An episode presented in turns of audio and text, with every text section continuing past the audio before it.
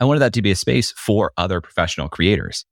And so it has to be priced in a way that makes sense with that premise. And when you're working with a, a higher tier customer, a more advanced customer, or a more experienced, profitable customer, then your prices go up and you as the business owner benefit. Hey, podcast listener, even if you are alone in your entrepreneurial journey, know that today, right now in your earbuds, you are joined by thousands of entrepreneurs from all around the globe seeking to grow better, more profitable location independent businesses.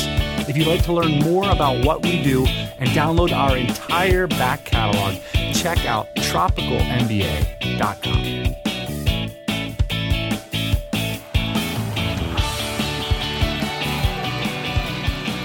Right, we're live. This is the uh, first podcast sans producer, and uh, we've had to respectfully request that the boss man put on his underwear.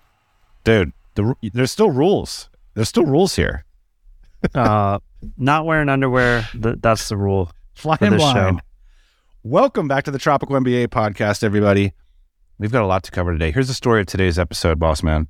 Jay Clouse, today's guest, incredible conversation. Came on the show a gazillion years ago when he had just quit his job and got his first ramen money and came on this segment called Consulting Corner. Well, fast forward to this year, I'm on Twitter and I see that Jay Clouse won Creator of the Year, has a 200 person membership paying $2,000 per annum per membership. Um, and of course, he presents accepting the award, saying that it was all due to the Tropical MBA 30 minute consulting corner uh, segment. So I figured we got to have this guy on the show. no, I mean, I reached out to Jay via uh, DM to congratulate him. And uh, I said, hey, you got to come back, come on the show, and give us the consulting corner. So that's what today's episode is going to be about. I remember that episode. Yeah, it was actually super cool because I remember he was like in a transitional period, you know, and he like came on the show, and we like talked about his problems and I don't know. Some people, you just kind of know that they're going to like push through it and be successful. And I, I, had that feeling about him, honestly, when he was on the show. You know what? This guy's going to like figure it out. There's other people where you're just like, oof, good luck, man. I don't think you have it. There's some people that got that extra. I even said that to Jay. When during COVID, he interviewed me for his amazing pod, and it was the best interview of me ever. So we'll wow. talk about that a little bit. And it's just like there was no need for it, right? You know what I mean? It wasn't like it was NPR or some. Shit. It was just Jay in his podcast. He like he didn't need to put so much effort into it. That really stuck out. And yeah, also had to do some production work uh, this week to today's episode. I found myself not wanting to cut a lot of this interview because I think Jay's just got a lot of incredible things to say. So looking forward to moving on to that. A couple news items at the top here, Ian. Everybody is talking about the $15 million podcast. Who could it be? I woke up to two email forwards. It's all over Twitter let me just read the setup here. Never seen anything quite like it. A business for sale, award winning daily entrepreneurial podcast, 11 years established, 145 million plus listens, 3,500 interviews to date. Annual sales, 2.4 million. Annual earnings, hold on to your hold on to your beanies, everybody, 2.2 million. Wow. Asking price, 15 million. I'm gonna take a guess this is like half public information. This is clearly entrepreneurs on fire. People are trying to figure out who it is. And then, like, there's some people that are just like squarely confident about it. I think the consensus is that it's Entrepreneur on Fire, just based on the number of episodes, essentially. And I think the revenue too. I mean, he's pretty public about team composition, stuff like that. So I'll tell you why I'm confident about it because I was there at the beginning, back in the cat furniture days. We were living in Bali in our thing. JLD, the founder of Entrepreneurs on Fire, was listening to the TMBA, ended up talking to him and stuff. And I remember at that time, podcasting was brand new. And we would come on every Thursday morning and be like, somebody, please do this every morning. There's an opportunity for like the professionalization, just a little bit of this for that. We need daily drive time for business podcasting. We can't do and, it. Smoking cigarettes by the pool. Can't be us. We can't do it. We already got a podcast. We can't do it. Somebody got to make this cat furniture. Okay. Somebody got to make this cat furniture. That's what we're doing Monday through Wednesday. We need a guy like JLD, incredible discipline, super hardworking, saw the vision, executed. 10 years later, put a $15 million price tag on it. Kudos to you. Team member of the week out to JLD. I think that's awesome. I think someone might pay him the 15 mil, but even if they don't, putting that price tag on it, putting that incredible ad across the internet, he is getting some eyeballs. This man can market himself. He can market the business. It's going to be an exciting story to follow here. If Entrepreneurs on Fire goes for 15 mil, imagine what we could get for the TMBA podcast, boss man. Season tickets to the Rangers and a couple hundred grand. we could get ourselves that beach house down in Galveston. the response on Twitter has been great for me, yeah. just watching it. There's so much hate. There's so much hate for the price tag. How could you possibly? And then people are chiming in, what is it worth? Zero. How could a show continue on without the host? That's the question. And I actually think all these are great questions. Like, how can a show continue on with the host? Is a podcast a sellable asset? These are all great questions. And looking back 10 or 15 years ago, Dan, selling e-commerce companies and now Amazon companies and like all these things that we didn't consider assets, like now there's a an established marketplace for this new asset class. Like it only used to be like tire shops, you know, and they were like trading at a 1x multiple. So the fact that like podcasts are now trading, I think is absolutely true. And it will continue to be something that's traded. And in terms of like continuing on with the host, there's countless examples of like media brands being built. Like Dave Ramsey is one of those examples. There's plenty of shows and Dave Ramsey's empire that aren't led by Dave Ramsey at this point. So is it possible to have a media brand that's like not led by the main personality that started it? Absolutely. Is this brand worth zero? No. Is this brand worth 15? Maybe. I think it will be interesting if somebody pays 15 because they have some kind of strategic, um, they have some kind of strategic advantage, or they feel like they can do the podcast better than JLD could, and they have the energy to do it for the next 10 years. Maybe they'd invest in it. I mean, certainly it's making a lot of cash flow. So I don't know if it's going to bring 15, but I think, like you said, genius marketing stroke, whether it was intentional or uh, not to put your business out on website traders.com, buy, biz, sell, or whatever it is. Good move. And I think JLD is capitalizing on that trend. Looking forward to seeing what happens there. Next piece of news item I wanted to point out we're going to go from hate on the web to love. Paris has added 50 kilometers, that's about 35 miles of bike lanes added in the past few months alone. I want to tell you a little bit about my experience last summer in Paris, Ian. It is proper school of fish level with bicycles in Paris right now. It is an incredible feeling. It is not this relegated to a bike lane situation or we've got bikeable roads or whatever. Nah, it's the whole road with hundreds, thousands of bicycles in unison through the beautiful streets of Paris. You got to experience it if you're a bike lover. I booked my ticket, packed my bike, and I'd like to officially invite you to the City of Lights, my friend, Paris in the summer. Can you beat it with all this bicycling, great weather, great food, history? Paris in the summer, buddy. What do we do it for? What do we do all the business for if we can't enjoy a little cycling over in Paris? Well, the last time we were in Paris, I remember it was together. It was lovely. Very fond memories of uh, meeting you outside of the famous uh, Notre Dame church. We sat down. I think we met for breakfast. We weren't on the same flight. Uh, it was like two croissants and some coffee, and they dropped off the check, and I basically had a mini stroke. It was like 60 euros. And I was like, this is what the rest of the trip is going to look like. But I've since learned a couple things, and so have you. You're going to be staying on the outer ring somewhere. Outer ring. My okay. hot tip stay on the 19th by the canal. I'll be the guy in the tights on the bike. Hit me up. We got affordable coffee and pastries out there and some post ride pizzas. It's going to be amazing. But I just want to say, like, there's a lot of this reclamation happening in Europe. It's happening in Barcelona, one of our favorite cities as well, where they are bricking out what were formerly streets. And this is like a kind of a yeah. trendy push. We're seeing it a little bit in America, but it's always a theme on the show, like that kind of what are cities built for? What makes a great city? And I just thought I'd highlight this. It's a really cool moment in Paris right now. One of the most memorable travel experiences of last year for me was actually being on an electronic bike, a Lime bike in Paris on one of those perfect days when it's like 75 degrees. We're cruising. It's the perfect weather. It's the perfect city. And to be able to experience it like that instead of from a car or walking, it was remarkable. And I think it's a, a cool thing to experience if you have a little bit extra shake and extra time this summer. Pretty cool place to visit. Couple more updates. Uh, Pieter Levels tweets this week only losers go to networking events. The only people you meet at events are people who want something from you and aren't meaningfully engaged in a pursuit of their own. I just want to say at the same time that DCBKK is over 50% sold out. Of course, our annual networking event hosted in Bangkok, Thailand. I want to say two things about this. Number one, if you want to get followers on Twitter, just do whatever you're doing and mix in a little bit of Donald Trump with that. If you Trumpify your brand and you say things that piss people off, you will get conversation and followers. It works. I'm not totally against it because we're talking about it right now. I think Pieter Levels has a point. He's essentially saying, we've had whole episodes about this topic. If you're a zero, networking events will not multiply anything for you.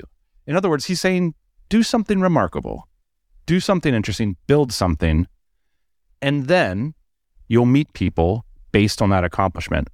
Well, certain events like DCBKK, you have to have had an accomplishment to come in the first place, build a successful location independent business. So I wonder this coming from a person who has an, a business that creates networking events. What's your take, Bossman? Uh, that was the first question that I had, which is basically when I saw that, I don't know if I would call my customers losers. That might not be a very kind or smart or nice thing to do. So, do I agree with the principle that you should be doing instead of meeting? Probably first, yes. But after throwing events for over 10 years, uh, I can confidently say that relationships, businesses, and millions of dollars have been forged through networking events. There's no question about it. Ivy League schools, networking yeah. events. It's one big old networking event. Yeah. uh, a lot of those people are not known for doing much of anything except for having family money and networking through relationships and life and work. So there's an old phrase it's not what you know, it's who you know. Uh, I think that in a lot of ways that still applies. So I think, uh, again, like you said, it's charged. This is what people do on Twitter. I see it every week. I don't think a lot of it's very helpful. Okay, well, this is exactly why we built DCBKK.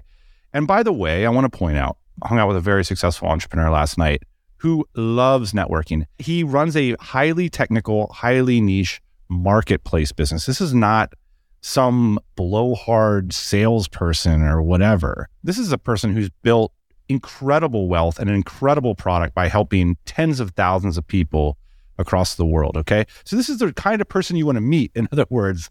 And he goes to events all the time. So I want to tell you two things. Like, number one, there's a need. Like, people want to meet other people who've done amazing things. And number two, that need isn't always being met very well, right? Like the tech meetup down the street with the free pizza. Yeah, that's not necessarily going to be a good time if you've accomplished something incredible. So maybe someone needs to build an event for Pieter Levels.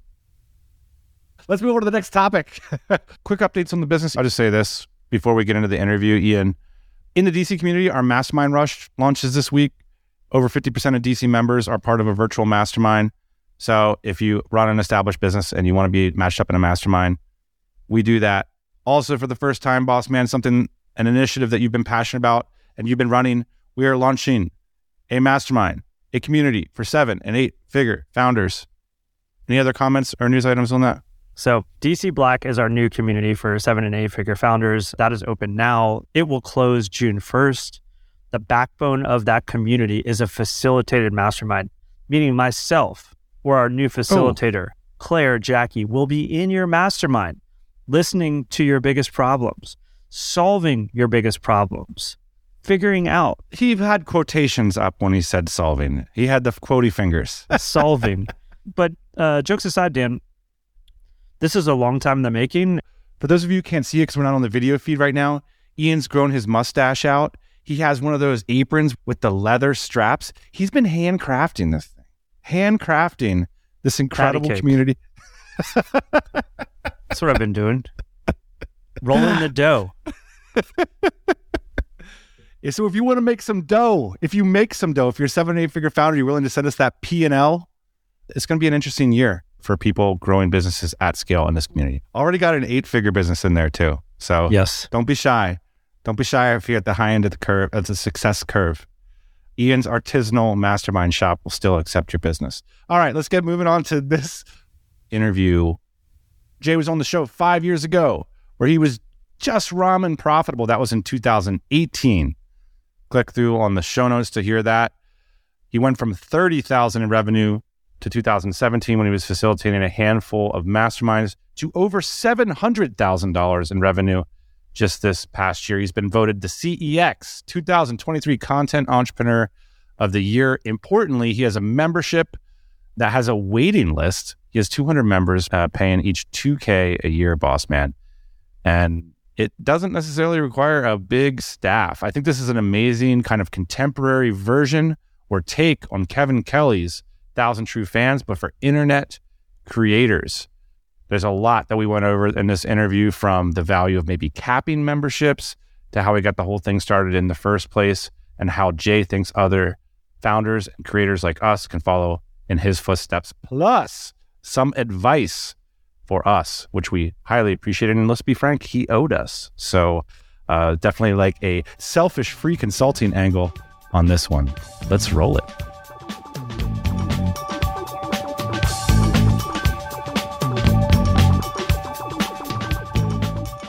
I don't know if I told you this. The interview you did with me during COVID for your pod, which you just changed the name of, is probably like my portfolio interview. It would be like the interview I would like send to my kids if I died. That was your dad. He did some podcasts at some point. And I'm curious, why were you working so hard for that at the time? Like, what was your vision of what that pod was going to become? Because I know at the time it wasn't making you a lot of money. Man, that makes me so happy. Part of it was because I, I feel actually a lot of gratitude to what you and Ian have done here because it was really inspirational to me. So part of me just wanted to do right by you for like all that you guys give here on the show. But with that show, it was the second podcast I had tried to make. And the first podcast did not grow very well. So with this new podcast, I wanted to give it a better shot because podcasts are just, I think it's the toughest platform to build as a creator. Why? There's no discoverability. There's no like third party that's incentivized to get people to your show unless you get selected by like the small editorial teams at podcast listening apps. You're really only working with word of mouth or whatever audience you can drive to the show. So it's a great audience relationship builder, but it's just not an audience building thing. And maybe that's more of a function of where we are right now in podcasting. You guys started before like there were listing apps really almost before there were pods. Yes. So maybe maybe things were different when you were getting things started and people were looking for shows, but now no one's sitting around saying, "Man, I want another podcast to add into my like weekly listening." It's more like, "Ah, oh, man, that show does sound good. I guess I'll try to find some time to listen to it." I've heard people lately say, and this wasn't common wisdom. In like 2015, it was sort of like podcasting's over. And now I'm hearing like the new crew say, who newsletters are great, Twitter's great, but oh my, if you can get people to listen to your podcast, it is the greatest. And I'm like, what? Where's this message been? I had to wait 15 well, years for this message. I agree with that take, but the you know the big contingency is if you can get people to listen to your podcast. Yeah. So yes, if you can get people to listen to your podcast, like it's an incredible opportunity. It's an incredible business all on its own. It can be massive and crazy, but that's the rub. It's how do you get people to listen to it? So when I was starting the show, that question was on my mind, and I thought, well, if I could be a part of a podcast network, that might give me a better shot. And so I knew one guy that was running a network and he had talked to me previously and he basically told me, Hey, when we partner with shows, it's best to partner with them from the beginning. The show that you're working on right now, it's already in progress. We can't do anything with it. But if you start another show, reach back out, let me know. And so I really wanted to build something that was impressive to him so that he would take a chance on me and bring me onto the network in the beginning. And the first thing I sent to him, he was, well, this is a show. It's not a good show, but it's a show. What was that concept?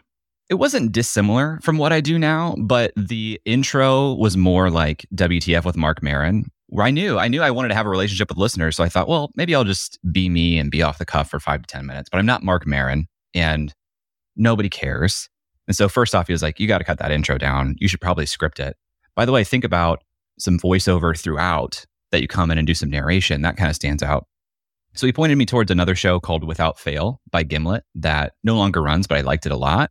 And between Without Fail and TMBA, I kind of took some inspiration for format and just wanted to push it a little bit further because I knew, yes, the first battle was getting people to click play, but then the second part of the battle was getting them to say, I'm going to tell a friend about this. And I needed something about the show to be remarkable. And I thought even the production can be more remarkable than most shows.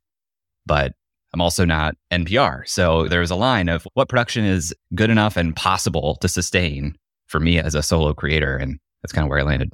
It seems like Gimlet was doing this startup pod. And at one point, I like did the math. I'm like, for each half an hour they put out, there's like 150 human hours or 250 oh human hours. And then I was looking at the TMBA pod and I was like, okay, producer Jane, Dan, Jay showed up for the interview. I'm like, all right, it's 15 hours or 10 hours. And then it's like your pod came out and you like kind of came somewhere in the middle there. And where you were going back and taking the time to do the research and like create scene and create a sense of space on the show that like these higher level produced shows do. Did you have consciousness that that was like the basic specific plan? Yeah, kind of. What I really liked about the audio medium is that I could pull in third party sounds and make it really interesting. You know, I had an audio engineer who helped me with making the audio sound good, but it was me tooling around in GarageBand, like doing the layout, making creative decisions and cutting things out and adding things in. I had fun with it. I think that was really key. Approaching this podcast a little bit like art, making it kind of an experience. And I was putting a lot of man hours in. Makes sense. I'm wondering, I, th- I, feel like we need to circle back and kind of get some timelines to, to contextualize the rest of the conversation. Recently, I saw on your Twitter, you like sort of listed out your revenue over the years. Could you just give us a sense for like how things unfolded and what those sources of revenue are and what your business is and everything like that? And then we'll go from there. Totally. So I was in startups until 2017 and I quit my job in April of 2017. And I didn't really know what I was going to do, but I had faith that I could figure something out. So that looked like freelancing in the beginning in the form of website development, email marketing. And then I started putting together these mastermind groups. I was basically forming and facilitating mastermind groups from 2017 up through 2019. And February 2018 is when we aired the Consulting Corner episode with you and Ian. So I was like basically just finishing up my first year of the mastermind product. So I did that for three years, along with some miscellaneous freelancing. 2017 revenue was just under 30K for the year. And then 2018 went up to about 73. Then 2019 actually took a step back to 54. And then 2020 was a really interesting year for a lot of reasons with COVID and everything. That was the first year I broke six figures. And that was also the first year that I started working with Pat Flynn and Matt at Smart Passive Income. You had Matt on the show recently, which is a great episode. Started consulting with Matt and Pat in 2020 during the pandemic. So Matt had some experience with the mastermind group that I was facilitating when he was running his business solo. And so once he was folded into SPI and he was running that business in 2020 with the pandemic, they wanted to fast track building their online community. Matt thought, who do I know who does online community really well? Brought me in to consult on it. And basically was like, can we hire you? And I was like, no, like we just have too much going on. I can't fathom like winding this stuff down. It just doesn't make sense. And he said, Well, what if we acquire your community and the mastermind stuff you're doing and we just fold that into what we're doing at SPI?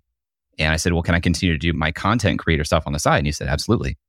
So that was what happened. They acquired and basically Acquisition hired me to come into SPI. And then 2021, I led the community team there.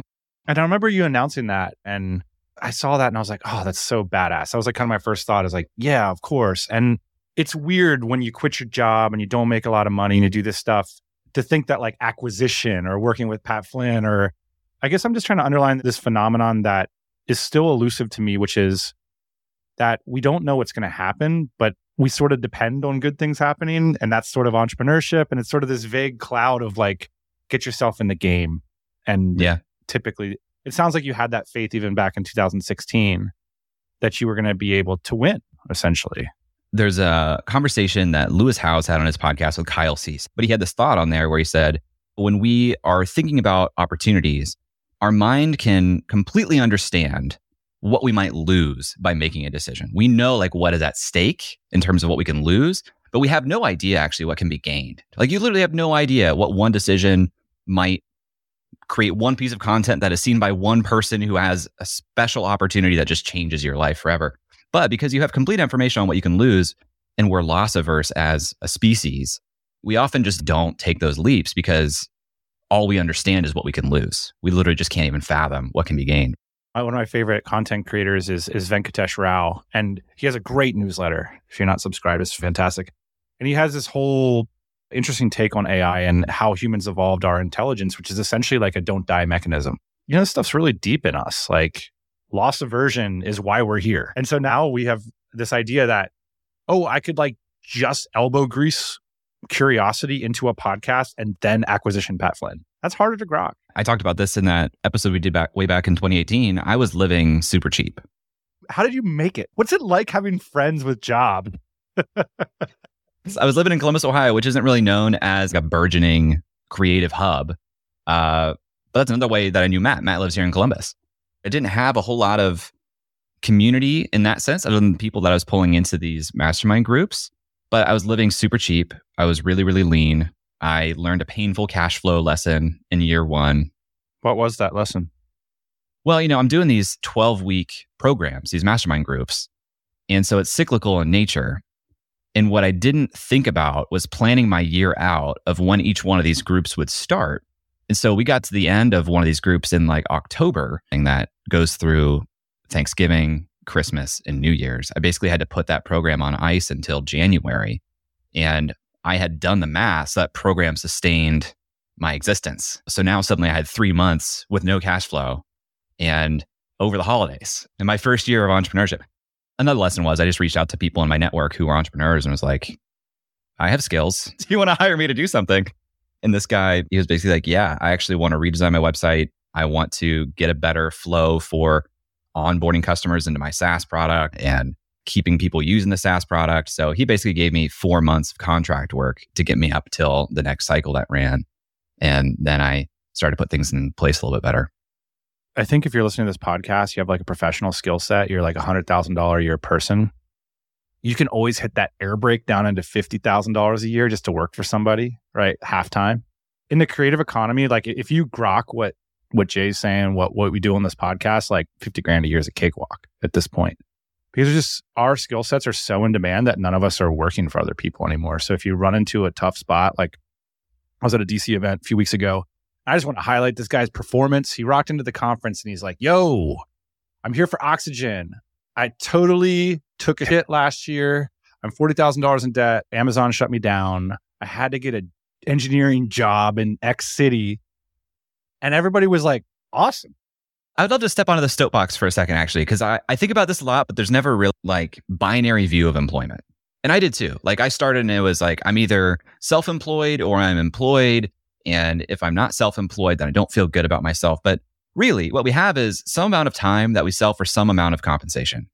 if you're full time, like you're selling 40 hours a week for the compensation of a salary, benefits, maybe even a non compete. Whereas, you know, if we're doing this creator thing and you're trying to get a lot more leverage by creating content, but you have 20 hours a week to sell, sell it. Like selling your time is going to be one of the easiest ways for you to generate revenue in the near term that gives you the financial engine to build the freedom vehicle that you're trying to do. And it's, there, there's such hard bounds when you're employed. It's so easy to turn off from that thing to do your thing. Whereas if like you're freelancing as your financial engine, that's just another thing where you feel like you don't necessarily have boundaries. Like, do I stop freelancing at five? Uh, that's a TMBA colored soapbox, my friend. Everybody wants to see the internet and do internety things. And it's like you're already literally getting paid. Like someone's making huge margin off of your time.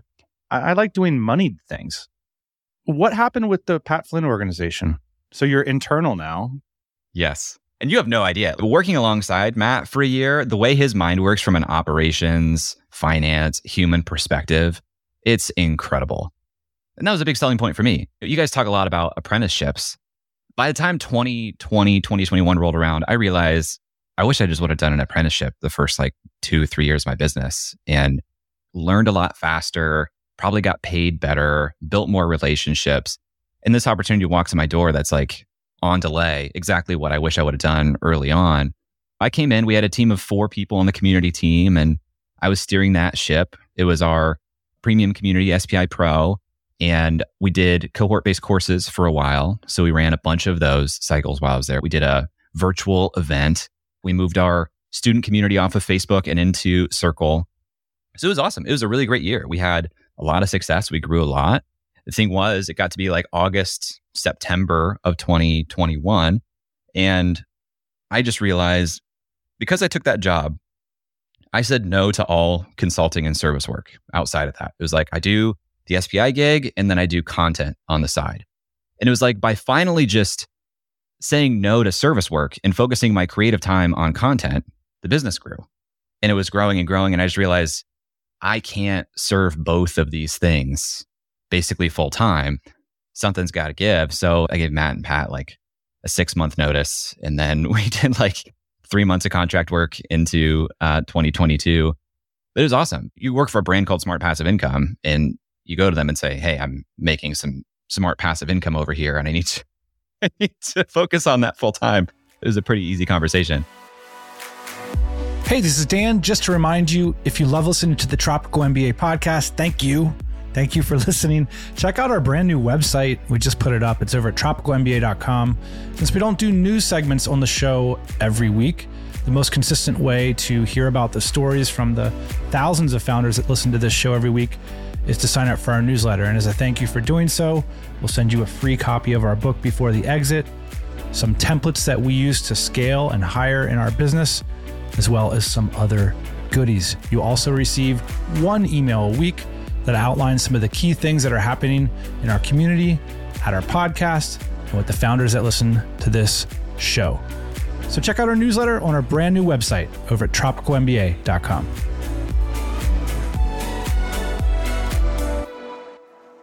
With a, a lot of creator personality types, there's some crossover with non-business minds. There's a cluster of things. We'll say not interested in business. I'm Gen Xer, not interested in selling out.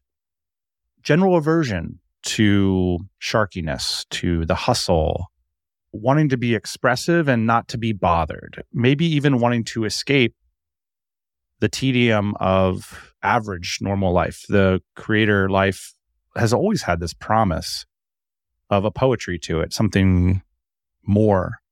Yet I think what you've demonstrated in your career that you also have a killer instinct or an ability to build relationships, to make hard decisions. Like the idea that you're going to go to Pat and Matt and be like, yo, I can't work for you guys anymore. Like that's a conversation that I think a lot of people would delay.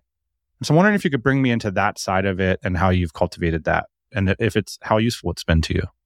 I like to use the phrase professional creator a lot because even the word creator is so expansive. The people who are on YouTube, they try to claw that word and say creator means YouTuber. But a lot of people identify as a creator if they're creating on Instagram or TikTok or Twitter or a newsletter or a podcast. It's all these things. It's like, oh, I'm making content. I'm a content creator. Shorten that. I'm a creator. I like to use the phrase professional creator because it kind of denotes where you are in the journey and how you treat the thing. On one hand, professional means that you are being compensated by the work. It's like a professional athlete versus an amateur athlete. On the other hand, it's also how you show up and treat things professionally. Like a lot, a lot of the creators who get into this just to be expressive and be artistic, they can be difficult to work with as a brand, as a partner, as an employee, because they don't treat things professionally. They don't act like professionals. I really wanted to ask you this. Uh, the credibility gap, I think, is something huge in the creator and influencer space. How do I gain credibility about what? Yeah. And, uh, you know, some people call it imposter syndrome. I'm just going to call it the imposter problem. Like it's a genuine problem. If you're Andrew Huberman, like you better have read some scientific papers. You know what I mean? That's like he solved that problem. Like, how did you solve the imposter problem in your career? I mean, it took time. I didn't have the language for this and I didn't realize this is what I was doing at the time.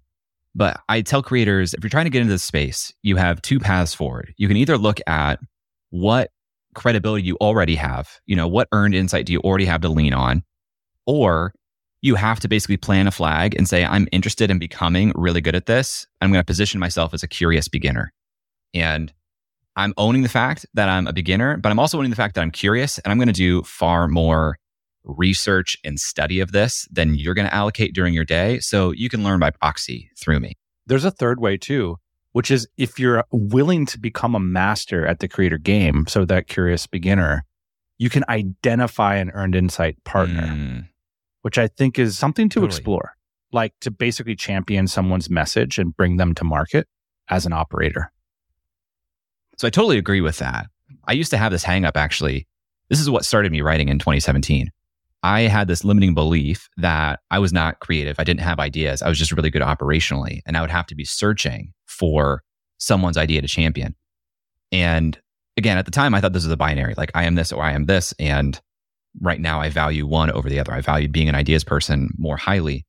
So, for one, I had to unlearn that and embrace the the creator, the creative artist part of me.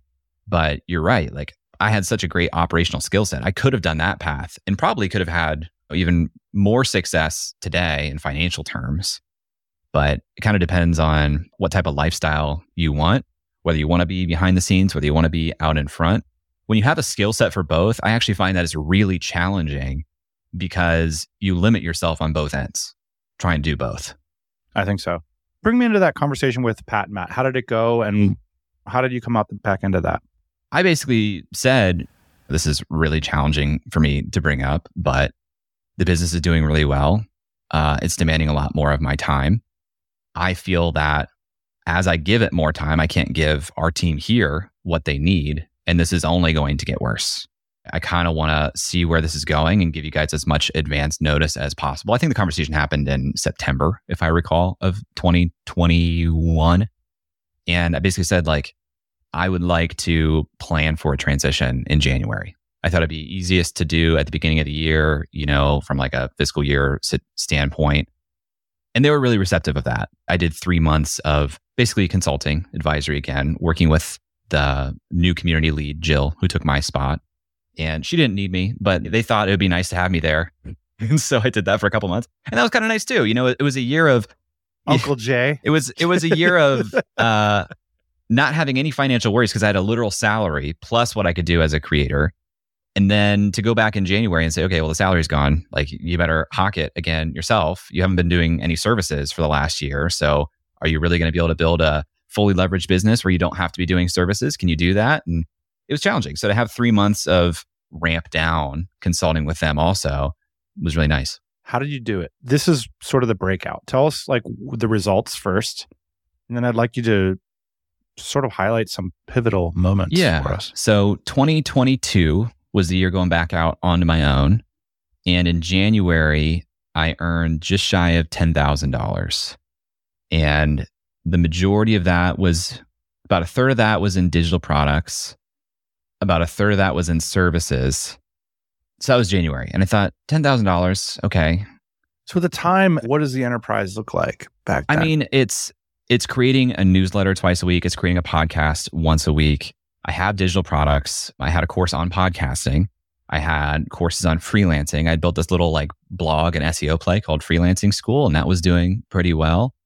And I was doing, you know, sponsorship. Actually, that's what the bump was. I got a big sponsorship payment for the podcast in February. And then from there, launched a membership starting in March and that had a big impact on the rest of my year. For the first few months after that, revenue was being between twenty and thirty thousand dollars, and then finished the month or finished the year averaging about forty to forty five thousand per month. And I think back to you had an episode probably 2017 or 2018 with Ryan Robinson. And yeah, he was talking about how he was earning $40,000 per month from a single blog post. And that was so inspiring yeah. to me because I was like, I'm a writer. I can do this. You can do this. I can do this. But then also Marie Poulin, who is uh, a friend of mine, she teaches you how to do Notion on YouTube. Yeah. And she has a course called Notion Mastery. She came on my podcast and was telling me she does about $40,000 per month in revenue. And just having people in my life that I could speak to and see that that was possible, it started just making me think differently. Like, what would that look like? How could I actually get there? What's thinking differently? Like, what's J19 versus J 21 part of it is is some level of self-belief and confidence. When you're creating content you're going out there and you're, you're trying to help people and serve people and educate people, the way you show up really matters. Like people can feel whether you are confident and they can also look and say like are there any results? Is there any evidence to back this up? So the big difference in the last couple of years is that there's just more years of more evidence and yeah jay's a thing now jay's a business now. He's an institution. It matters. It matters. And what i what i'm really proud of is most of the revenue for the last year has been from the membership community. And that's a place where i'm investing a lot of my time. You came on the show and you you had this phrase called a self-licking ice cream cone, which makes sense intuitively, but when I try to like actually understand the metaphor, it kind of breaks down. But I understand what you mean. There are a lot of business gurus who build success, talking about how to build success, and it becomes this virtuous cycle. And I participate in that a little bit. Like I can't avoid it in the world of online business. Like you can't avoid participating in that to some degree. But you know, I don't have a course that's like, here's how to earn your first thousand dollars or something like that. Is my least favorite part of the business is being in that like meta upward virtuous cycle thing. But if you're helping people build businesses and you're getting them results, I think you can feel good about it. And for you and for me as community builders, when you build a community space, you build that for an exclusive group of people by design. Because if it's not exclusive, then it's not really a space. You know, it's just the internet, it's the world. And pricing plays a important factor in creating that space. When I was doing the mastermind stuff in 2017, I was charging like $400 a head. And there are people who are running that exact same business for a different customer, charging $10,000 per year. It's not even the product, it's not the delivery, it's the fostering of the space and the attracting of the people that other people want to be around. I've really had to think about that too, because with the lab, the membership community that I run now, I wanted that to be a space for other professional creators. And so it has to be priced in a way that makes sense with that premise. And when you're working with a, a higher tier customer, a more advanced customer, or a more experienced profitable customer, then your prices go up and you as the business owner benefit. So if you're trying to do uh, an eight figure mastermind, like you're not going to do that and charge $20 per month. It doesn't make sense. It's not congruent. And so that's had a big impact on the business too. It's an identity thing too for me. Feeling myself pay that money was unfortunately a hurdle that I had to go through. Like I I needed to identify with it. Maybe it's the Gen X in me or whatever, but like when I felt myself writing the five figure check and being like, yeah, I'm going to do this because it's going to save me like two quarters. So I want to hear about you became creator of the year. Congratulations. You did close to $700,000 in revenue the last rolling 12. What is this? How did it happen? Just incredible. How big's your team? Team is very small most of my team is focused on the YouTube channel, which is very experimental in early days of that still. I have a very part time operations assistant. I have a nearly full time video editor. I have uh, a contract audio engineer.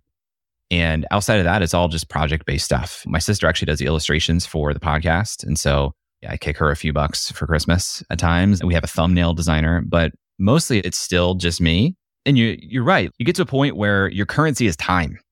And you'd rather write the check if you know it's going to save you time. Someone described like the business journey as three phases of in the beginning you trade your time for money, and then you trade your money for time, and then you trade your money for money. Like as you grow. That's mm. brilliant. I love that. Yeah, it's so it's so smart. So you get to a point. It's so spot on. Yeah. You're in the money for time phase and you just want to you want to do things that way. So I've, I've started hiring more. I wish I would have hired earlier, to be honest, but hiring is a tough skill to learn. This is something that I actually see an opportunity to teach other people in the creator space as they grow is like knowing how to 100%. hire, how to manage people, how to train people, how to get out of your own way. That's what I struggle with is just getting out of the own, my own way. But yeah, man, recognition is nice, but it's, it also doesn't pay the bills. I do really try to pass along like relevant actual insight. You know, like I'm not trying to pass along the same advice that was working two years ago because it just doesn't work. So I see part of my job is just being a conduit, staying in close relationship with other creators that are operating at the top of the game and then going back out to my people and say, Hey, this is a really interesting trend I'm seeing that seems to be working. And people appreciate that because that gets results. It feels like it's not just for Jay. I think that to me is like a clear two silos you can put creators into. And yeah, I think that's a big thing. Especially if like you have a community or not. You can't have a sustainable community of people if it's just for you. Like you're going to have a revolving door. It's going to be a bad time. It's just not going to be the same. Tell me about your business model. I'd love for you to like break down how the operation works and people flow into Creators Lab. Tell me about the pricing and what they get and like how they find you and and how the internals lead to the externals. Flesh out the ice cream cone for me. By the way, if your sister could make one of these ice cream cone graphics of it licking itself, I think that that actually would look good she totally with her could. style. She totally could. Um, so I, actually, I was surprised because you know I, I come from the world of email is everything, and that's what I really tried to do for the first like three years. And I would say that half of the community came from email. It's probably like forty percent of people came from email, fifty percent of people came from Twitter, and ten percent of people came from the podcast. Podcast is difficult to attribute, but that's kind of the way I see it. I think it could be higher on the podcast side if I was better about putting promotions into episodes or making little ad units to promote the thing. Because I really haven't done that very well. But a membership is a social product by nature. So when I'm talking about it on Twitter and then actual members in the lab engage with that tweet and people see the caliber of people who are involved, they think, oh my gosh, I want to be in there with those people. It's a function of years of building really cool, interesting relationships with interesting people so that those people were like, yeah, this would be a great way for me to foster a relationship with Jay and learn from him and share with him in a private closed door area. Typically, there's like a that's it moment. Like for me with the DC, it was seeing Simon Black's private membership on Ning. Hmm. At the time, like Derek Sivers was in there talking about passport stuff. And I was like, that's it. That's it. Was it seeing Pat and Matt stuff that you were like, mm, that for creators? Or A little bit, but on the back end of the mastermind, I had a Slack community of 100 plus people. Hmm. So, like, I knew exactly what I was getting into and I actually spent like three months designing what the membership would look like because I also knew how easy it would be to make it too big and burn out and have like a bad relationship with Yeah. thing over time. So, one of the interesting things I did with the lab was I put a cap of the total number of members at 200 people. And that was a really interesting thing that other people hadn't seen I noticed that. that people liked. They're like, I would love that. Because a lot of people have experience going into a place and it's great. And because it's great, more people join. And then slowly over time, it might not be as great. The experience at least changes. And I kind of just wanted to have the same intimate experience of closeness for the life of the project. So there was some of that. What I really try to do more and more of, and I think this is what makes the community and will make the community even more valuable over time. We've got 200 professional creators in there who are all running like pretty data driven operations, or at least a lot of them are. And what I try to do is encourage people to like really structure their own tests and then share them in the community to say like, Hey, Twitter reaches down this week. So here's what I'm doing to try a different content format. And here are the results that I saw. Or, Hey, I'm launching this digital product and here's the literal email sequence I sent. Here's how I architected it. Here's what happened each step of the way.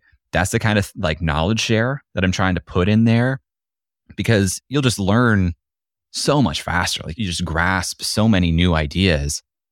That's different. That's it. All right, just buzzing in here to say, of course, Jay was on Consulting Corner in 2018. A, uh, I don't know if we've ever ginned up Consulting Corners since then. That was a one-off segment. That's what we do. It's a really great segment. Let's just do it one time. Contributed to amazing success story. I wanted to get Jay's perspective because he's been professionalizing his Twitter approach. And Ian, for me, like Twitter has been my equivalent of like sharing my cat photos on Facebook. Like it was, it's my personal thing. And it's been interesting just to see Twitter become blogs. Like I always thought blogs were like a very professional thing. That was like your own personal newspaper or whatever. And we've known this about Twitter for some time, but now I see more and more people doing it well and having success with it. And so specifically, I wanted to ask Jay about Twitter. Jay, you owe me some free consulting, bro. That's why you're here. I'm so impressed, man. I think it's just so badass what you've done. Congratulations. When I listened to your podcast, I was like, this guy believes this is going to be something. You know what I mean? Like this guy's a You believer. You have Like, to. He's not just like putting it out there, man. Okay, here's the first thing. How can I be good at Twitter? Is it still a thing? Can I grow my business if I decide that I want to be good at Twitter? I think so, especially with the starting point that you have. You know, you don't have a small profile there. But what I think you need to do, I'm looking at your Twitter, you're sharing a lot of links. You got to cut that out. No more no links. more links. Links are gone. My Twitter account is basically useless to me. My community is private stuff. So I want to turn Twitter into a vehicle to teach people about the possibility of going to seven figure cash flow business. Cool. Then I think you could still do well with threads. Even if you have an episode of the podcast where you talk about it or a uh, blog post talking about it, you should write it to be more native to Twitter. And then once it's posted, wait for it to get a little bit of traction. And then you can append a link to the episode Mm. or the thing afterwards. Like let it start moving. I see what you mean. So, so Twitter just doesn't want to see you sending traffic off the platform. You, you'll get conflicting replies depending on who you ask because Twitter themselves will say, no, we don't throttle links. It's just, it's just user preference. People don't want to click a link and go off of platform when they're on Twitter to be on Twitter. There's probably some truth to that, but I've just seen undeniable evidence that you, you don't get the same reach when you start with a link in the tweet for whatever reason. How do you get people to fo- want to follow you on Twitter? I mean, People don't seem to want to follow me, Jay. I do think that that is where threads still work as well, because basically, people need to have repeat exposure to any idea before they're like, yeah, I want to, I believe in this, I want more of this. And if you would just put out a tweet and it goes well and it gets in people's feeds, they're going to have one experience with Dan Andrews and they're going to be like, huh, that was pretty good. Now, if you do that again and they keep seeing tweets from you, they're more likely to follow you, right? But if you just tweet a thread, it's like that, but in a concentrated period of time. You know, they're getting a lot of information from you. They're getting a real audition as to how you think. And that's really interesting. And that's all from the publishing yourself standpoint. But there are probably already other accounts, other friends that you have that have larger accounts on here that are starting similar conversations where you can go and, you know, just be thoughtful in the replies and basically audition for people there what people who are getting started on Twitter don't really grok is if you're publishing on your own account, you have a few hundred, maybe even a few thousand followers, your tweets are not going to get as much reach as a reply on somebody that has a hundred thousand followers. You know, like just more people are looking at that already. So participating in those existing conversations is a time consuming but productive way to go that I encourage people. Now, I will give you one little scoop here that's something that I'm playing with and I'm seeing a couple people do really successfully, but hasn't really picked up yet. But I think this is where things are headed. I'm seeing that actual video clips are doing better on Twitter than they used to.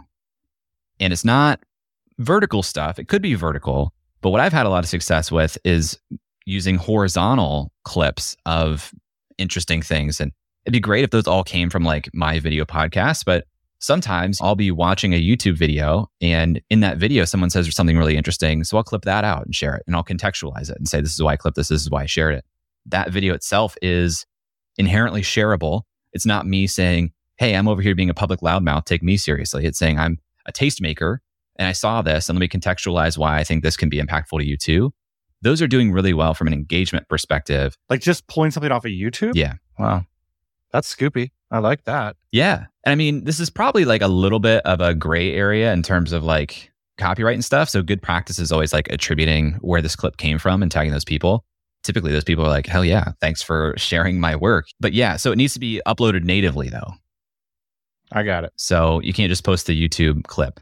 Now, I haven't seen that return on followers as well as threads do, but the reach can be pretty insane.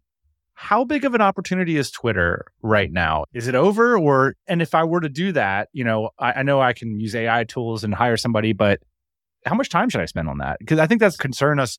I've had so much mental trash about Twitter. Like I've loved the service mostly. I enjoy consuming content on it.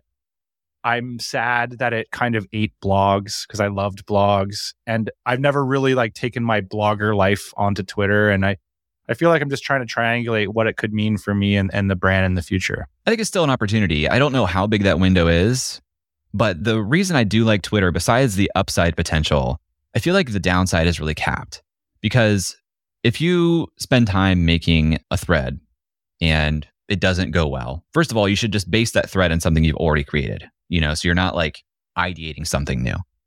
But if you make a thread, whether it does well or not, that can be repurposed for LinkedIn, that can be repurposed graphically for Instagram. It's a good way of like vetting new ideas that might become the inspiration for a new podcast episode.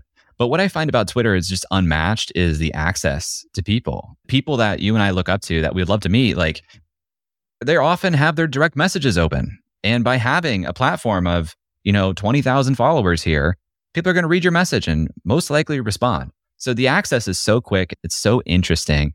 I just think that there's big upside when you do it well and not a lot of downside to even the time that you put into doing it well. You guys talk a lot about arbitrage here. I still think that there is a little bit of LinkedIn attention arbitrage right now. I don't know if that's where your people are or not, but I think our people are so allergic to LinkedIn. Yeah. But man, so many people make so much money on LinkedIn. It's tempting. Jay, if someone's listening to this right now, um, yeah, go on the LinkedIn thing. I interrupted you. Well, it's it's interesting. I I see LinkedIn convert really well for me to email subscribers, actually a higher degree than Twitter when I'm doing it well. But I haven't seen that flip into customers yet. And I think it's because the LinkedIn audience is still a little bit more old school. And for me, like they look at like this hip content creator thing and that it might feel still a yeah. little bit at a distance. I also don't have like a great You're like Mitchell at yahoo.com mm. just signed up. Yeah. I don't know. I think we'll move more and more there. I also don't have a great pipeline to like a self-paced product from anywhere. Most of my success has come from the lab, which is a high price product that now is at capacity. So I don't even like have something to sell to these people for the most part. But I think I think there's still an opportunity there we're done with our hour. I want to ask you the hardest TMBA question of all time. Jay, there's a lot of people that are listening to the show. 20% of our audience does not yet have a business. I'm curious if you could speak to them a little bit. Folks who are listening to the show to have the courage or the insight to wonder how to take the leap. How might they do it in 2023? I would start a creative practice. Like, I think a big reason where I got where I was was because I had a non negotiable deadline for myself to write a newsletter every Sunday. And that took care of a lot of questions. It wasn't like, should I make something? It wasn't, what should I make? It wasn't, when should I publish it? It was, I'm writing a newsletter, I'm publishing it every Sunday. So that gave me a lot of constraints just in that practice of choosing a schedule and choosing a medium. So I think everybody should do that. And then I think you should be aspirational and say, five years from now, what do I want to have accomplished? If you want to do kind of like a more traditional business, or if you want to do the content creator route, then I think the question is how do I want to be regarded? What do I want to be the trusted source of information for? Because again, then your options are do I have earned insight in that already? Do I lean on this thing I've already done? I've already done this for five years and that makes me great here. But on a long enough time period, you can actually be really aspirational and say, I actually just want to be the best person for this subject. And I'm going to start that study right now because after five years, I'll have put more time into it than just about everybody on the planet. There's this creator, Dan Runcie. He has a blog called Trapital. It's at the intersection of business and hip hop. Before Dan got into that, he was not in music. He was a management consultant that just loved hip hop. But he spent years like really studying the hip hop industry. And now he has unique access, unique information, a lot of time spent into it made him the guy for business and hip hop. I think the opportunity is available to anybody. If you're willing to like be honest with yourself with what am I interested in? And if I don't have experience in it, it's going to be a painful six years in my case. but after six years, like you've got more experience than just about anyone else out there. 100%. Jay Clouse, thanks for coming back on the TMBA podcast. Congratulations on your success and recognition. You deserve it.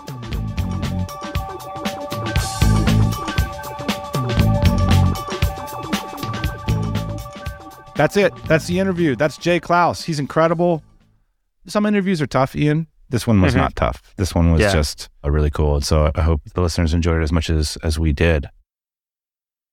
That's it. Uh, one thing we're going to be talking about a book next week that I tweeted, and I got some traction. Twitter is telling me that over twenty thousand people read this tweet. It's about a book called Five People That Will Ruin Your Life. If that doesn't scream, read me. I don't know what will. But anyway, we're going to be discussing some of the concepts in that book next week.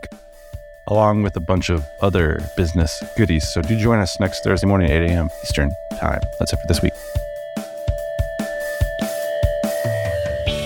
Hey, thanks for listening to the Tropical MBA podcast. You can go to tropicalmba.com, get access to hundreds of back episodes and all kinds of other goodies. Load up your iPod. That is the cheapest way to fly business class on your next international flight. We will see you next Thursday morning, 8 a.m. Eastern Standard Time.